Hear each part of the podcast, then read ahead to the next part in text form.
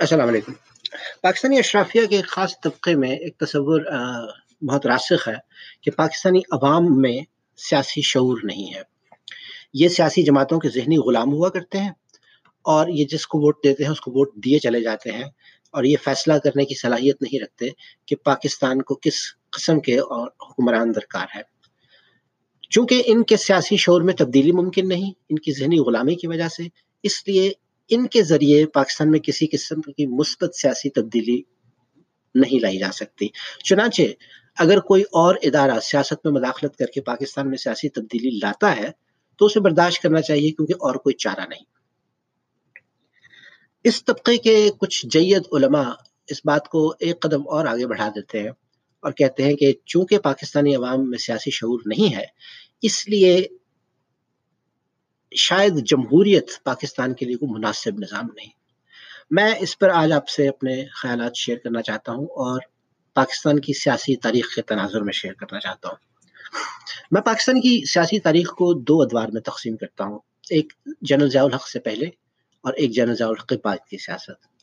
اخترے آنے سے پہلے اخترے جانے کے بعد۔ اس کی وجہ یہ ہے کہ جب جنرل ضیاء الحق صاحب اقتدار میں آئے، اقتدار پر قابض ہوئے تو انہوں نے کوشش کی کہ پاکستانی اذہان میں ایک جوہری تبدیلی لائی جائے۔ انہوں نے کوشش کی کہ ملک میں سے سیاست اور جمہوریت ختم کر دی جائے۔ اس کوشش کے لیے اخبارات کو استعمال کیا گیا ٹیلی ویژن کو استعمال کیا گیا، ادب کو استعمال کیا گیا اور دیگر پلیٹ فارمز کو استعمال کیا گیا۔ ان دنوں پاکستانی عوام کی غالب اکثریت کا واحد ذریعہ تفریح ٹیلی ویژن ہوتا تھا۔ سو پی ٹی وی کو دائیں بازو کے ڈرامہ نگاروں کی ایک فوج فراہم کی گئی، جو ڈرامہ جن کا مقصد تھا کہ وہ ڈراموں کے ذریعے اذہان سازی کریں گے۔ ان کا مشن یہ تھا کہ ہر اس چیز کی نفی کر دی جائے جس کا تعلق کسی طرح سے بھی سیاست یا جمہوریت سے ہے۔ ان ڈراموں میں انفراد انفرادیت کی یا فرد کی نفی کی گئی۔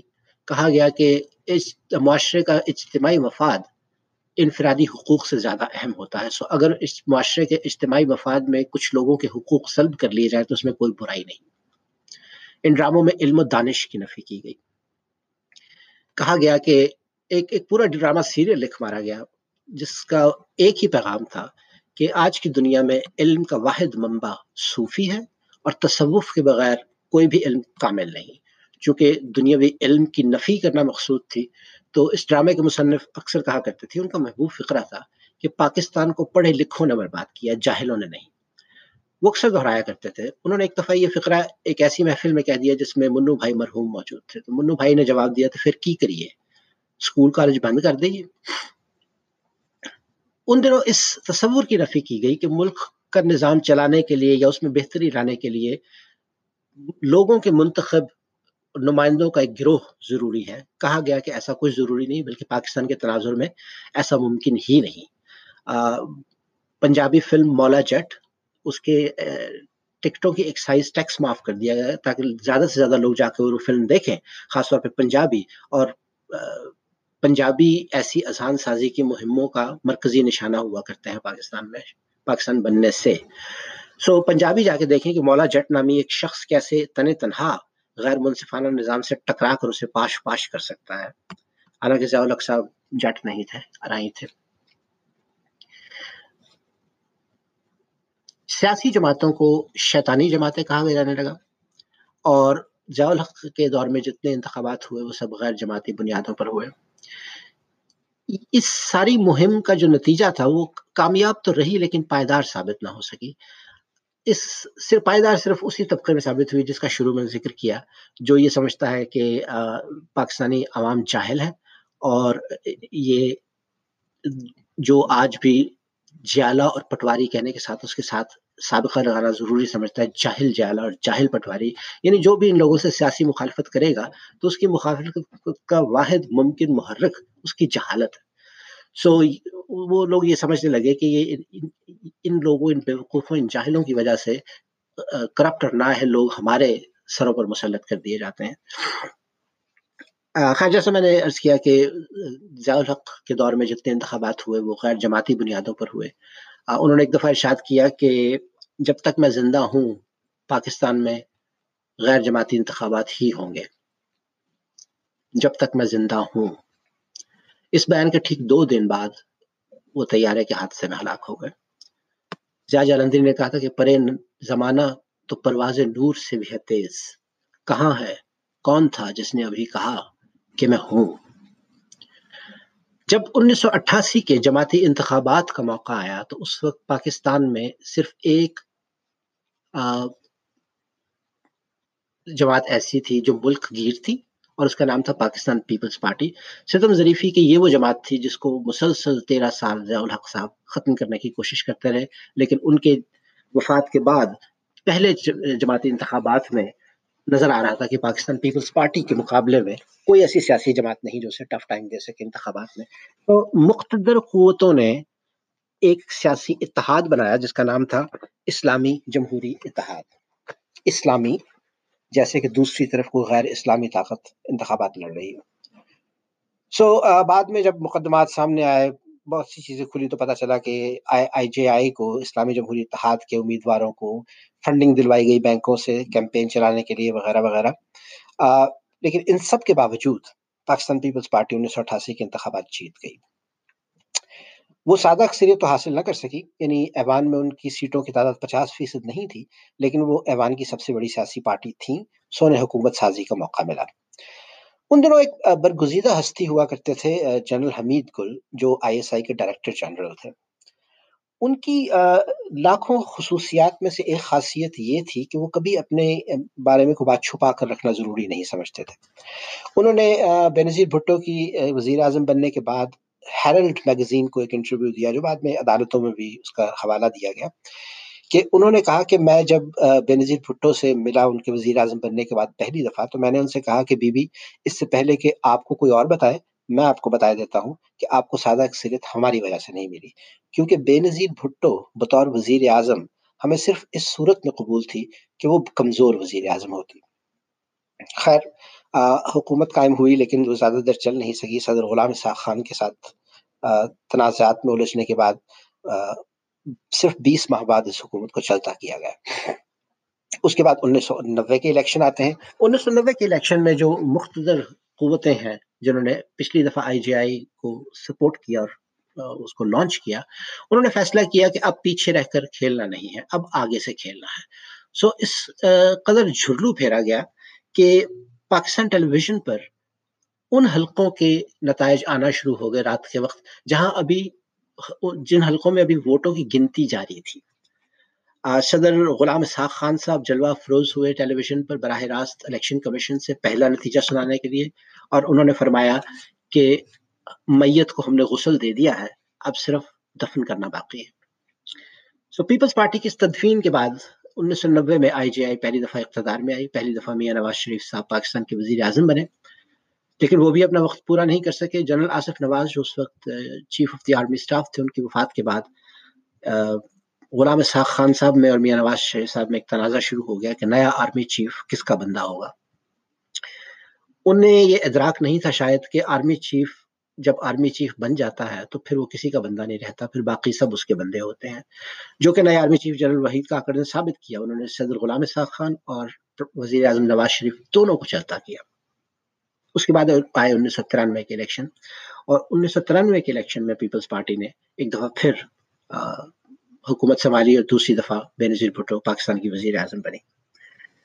انیس سو ترانوے کی میری قائم شدہ حکومت جو تھی، وہ میرے خیال میں اور بہت سے لوگ مجھ سے اتفاق کریں گے کہ پیپلز پارٹی کی جتنی حکومتیں آج تک آئی ہیں پاکستان میں، وہ حکومت سب سے زیادہ بدنام حکومت تھی۔ اس پر بہت شدید الزامات تھے، جس میں سب سے بڑا کرپشن کا تھا جس میں مسٹر ٹین پرسینٹ وغیرہ جیسے الزامات تھے۔ اب ان الزامات میں کس قدر سچائی تھی اور کس قدر اس میں بڑھا بھی دیتے ہیں، کچھ زیب داستان کے لیے والی بات تھی، یہ تو میں نہیں کہہ سکتا، لیکن الزامات بہرحال موجود تھے۔ اس کے علاوہ ایک اور بڑا تاثر اس حکومت کے بارے میں عوام میں یہ تھا کہ ان اس حکومت میں ڈلیور کرنے کی صلاحیت موجود نہیں، یہ عام آدمی کے مسئلے کے حل تک پہنچ نہیں پا رہی۔ اس پر مستضاد یہ کہ پیپلز پارٹی کا اپنا ووٹر اب اس دور میں اپنی پارٹی سے نالا ہوا۔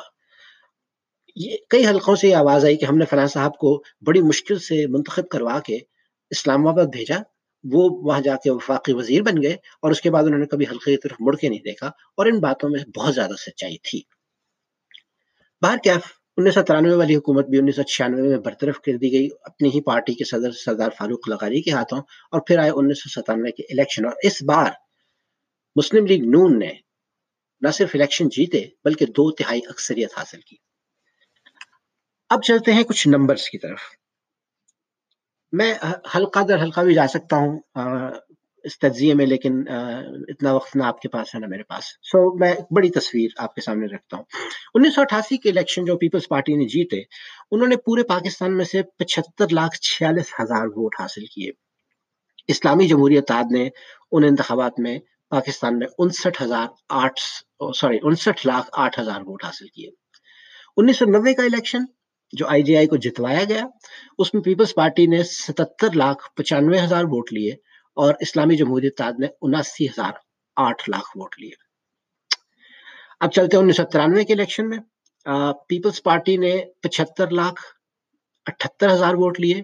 اب یہاں پہ دلچسپ بات یہ کہ مسلم لیگ نون نے ووٹ زیادہ لیے۔ انہوں نے اناسی لاکھ اسی ہزار ووٹ لیے، پیپلز پارٹی سے تھوڑے زیادہ ووٹ لیے، لیکن سیٹیں وہ اتنی حاصل نہیں کر سکے کہ اکثریت ہو سکتی۔ اور یہ اس مقبولیت بڑھنے کی ایک وجہ تھی، اور وہ وجہ میاں نواز شریف صاحب ایک دفعہ پاکستان کے وزیر اعظم رہ چکے تھے۔ ان کے بارے میں عام تاثر عوام میں یہ پیدا ہو چکا تھا کہ یہ نہ صرف ڈلیور کرنے کا ارادہ رکھتے ہیں بلکہ صلاحیت بھی رکھتے ہیں۔ سو ان کی مقبولیت بڑی اور اس نمبر میں کوئی ایسی حیران کن چیز نہیں کہ ان کو اناسی لاکھ ووٹ پڑے پورے پاکستان میں۔ اب آتے ہیں انیس سو ستانوے کے الیکشن میں جس میں پاکستان مسلم لیگ نون نے دو تہائی اکثریت حاصل کی۔ پاکستان مسلم لیگ نون کو انیس سو ستانوے میں جو ٹوٹل ووٹ پڑے پورے پاکستان میں، وہ ستاسی لاکھ اکاون ہزار تھے۔ یعنی پچھلی دفعہ سے تقریباً آٹھ لاکھ زیادہ ووٹ۔ اب آٹھ لاکھ ووٹ اتنا بڑا نمبر ہے نہیں کہ جو آپ کی شکست کو فتح میں تبدیل کر دے اور نہ صرف فتح میں تبدیل کر دے بلکہ دو تہائی اکثریت دلوا دے۔ تو یہ کیسے ہوا؟ اس کے لیے آپ دیکھیں کہ پیپلز پارٹی نے کتنے ووٹ لیے۔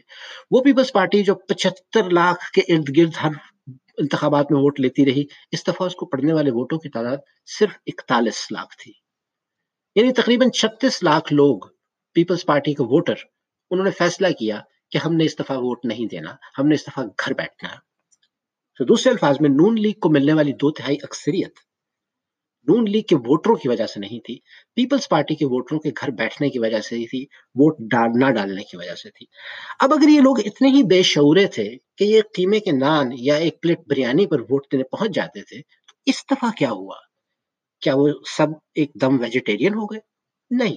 انہوں نے شعوری فیصلہ کیا کہ ہمارے ووٹ کے ساتھ انصاف نہیں کیا گیا، سو اس دفعہ ہم نے ووٹ نہیں ڈالنا۔ سو یہ تصور کہ پاکستانی کبھی اپنا سیاسی شعور تبدیل نہیں کر سکتا۔ ان انتخابات نے اس کو غلط ثابت کیا۔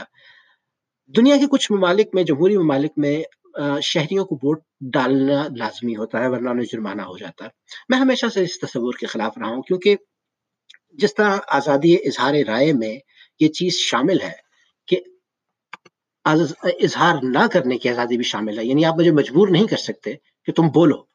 اسی طرح ووٹ دینے کی آزادی میں ووٹ نہ دینے کی آزادی بھی شامل ہے اور پاکستان کے انیس سو ستانوے جیسے انتخابات جو ہیں، وہ اس بات کا ثبوت ہے کہ ایک ووٹر ووٹ نہ دے کر بھی الیکشن کے نتائج پر اثر انداز ہو سکتا ہے۔ سو یہ تو تھی اس کوانٹٹی کی بات، اب کوالٹی کی بات کرتے ہیں۔ سیاسی شعور کسی ایک دن میں ایک دم سے کہیں سے پیدا نہیں ہوتا، نازل نہیں ہوتا، ایک ارتقاء کا نتیجہ ہوتا ہے۔ آج کے سیاسی شعور کا کہ ارتقاء کا سفر انیس سو اٹھاسی میں شروع ہوا۔ اس ان دنوں میں جو پیپلز پارٹی کے مخالف تھے، وہ بھی برملا یہ اعتراف کرتے تھے کہ پاکستان کی میں صرف دو قسم کے ووٹ ہیں، ایک ذوالفقار علی بھٹو کے حق میں اور ایک ذوالفقار علی بھٹو کے خلاف۔ یہ تھا ہمارے پاکستان عوام کے سیاسی شعور کے ارتقاء کا کے سفر کا آغاز۔ اب چلتے ہیں تو دو ہزار تیرہ میں جب مسلم لیگ نون کی حکومت دوبارہ آئی۔ اس دوران، ان کی حکومت کے دوران ایک بڑا شدید بجلی کا بحران پیدا ہوا۔